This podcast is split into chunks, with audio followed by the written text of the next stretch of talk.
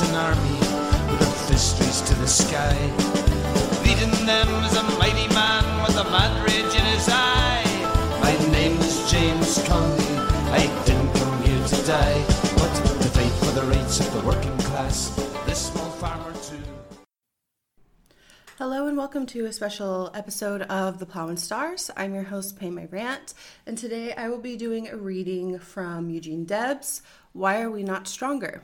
But first, we have a new Patreon that I would like to shout out. Uh, so, thank you so much, Carly, for your support of the show.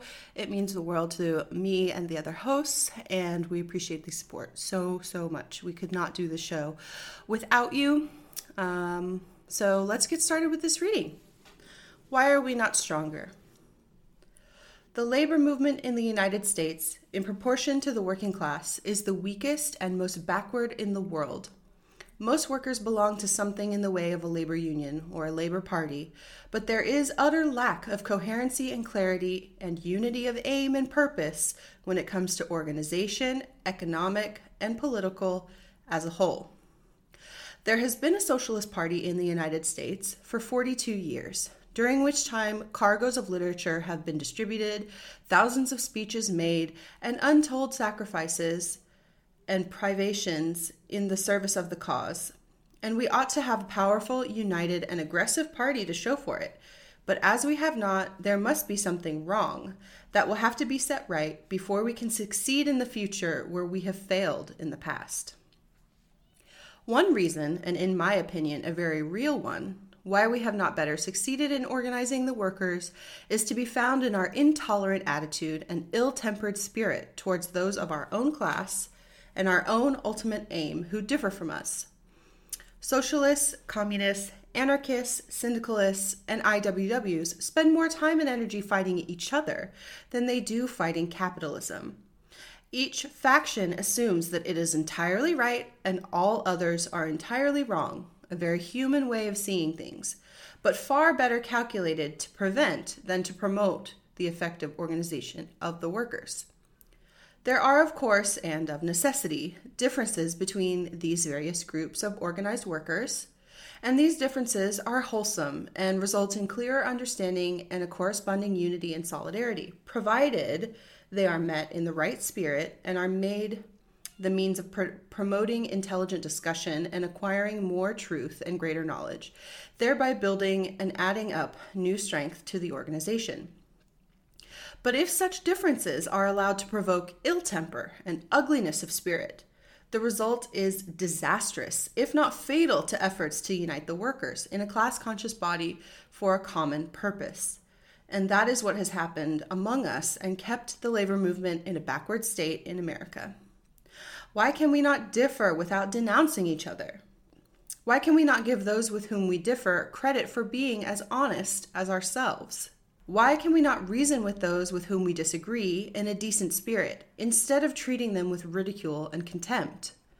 Personally, I have equal respect for all who stand foursquare for the working class and for the overthrow of the capitalist system, whether they be socialists, communists, anarchists, or IWWs. I don't find it necessary to hate and denounce them because their method differs from mine. They may be right, I don't think they are, but I have been mistaken a good many times in the past, and am just as apt to be so now as anyone else. We certainly find a large measure of common ground for all these groups if we have the right spirit and seek to convince and win over by argument instead of offending and driving away by abuse. I read this in a communist paper recently. Quote, the first thing we must do is to smash the Socialist Party, end quote. The writer of that sentiment will find ready allies in Wall Street, the Chamber of Commerce, and the Manufacturers Association, and I am inclined to think that they would pay a round price for the job. More than likely, this comrade, who now calls himself a communist, once belonged to the Socialist Party, and now he wants to smash it. His former comrades are either crooks or fools, and he must now devote his time to smashing their party. The Socialist Party is not going to be smashed, either by the capitalists or by their allies in the labor movement. It has cost too dearly to build up. And the same indomitable spirit that built it in the face of all kinds of opposition in the past is going to sustain it against all attacks in the future. We know that the Socialist Party is not all that it should be, but instead of deserting it, we are going to do our best to make it a clean, virile, uncompromising revolutionary party of the workers in their worldwide struggle for industrial freedom. I have been reading another communist comrade who sneers with scorn at the persons from whom and the places from where he got his first lessons in socialism. They seem to appear utterly contemptible in his eyes, since he has scaled the peaks of science and now sees it all with a clear eye and, and an outstanding heart. I confess I cannot understand that feeling. I have not only a deep sense of gratitude, but a sort of reverence for those who gave me the least help or encouragement in finding my way to the socialist movement. And there shall never be, in my heart or upon my lips, a sneer for one of them, however far the movement may have left them behind. There are some comrades who seem to think that loud talk and a raw way of putting things, with a hateful intolerance of all others, is the only real revolutionary method. They have no patience with those of milder manners and quieter ways and dub them soft heads. I have known those who could talk blood raw about the revolution and denounce others of less noisy methods as lacking in guts, to turn out cowards when the test came. And I know comrades who are quiet and reserved in manner and speech, whom I know to have the highest courage and to be ready to lay down their lives for the cause.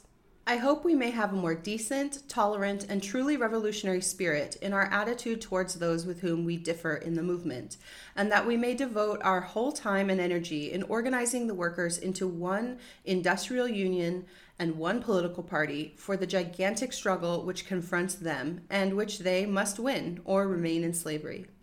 The most effective way to answer those who sneer at political action is with silence when argument fails. Let them alone and stick to your work of education and organization. We give up the fight. They him in Kilmainham jail, they'll never stop his cry. My name is James Connolly.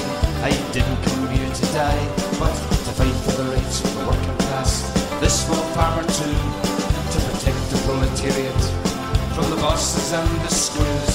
So hold on to your rifles, boys. Don't give up the dream.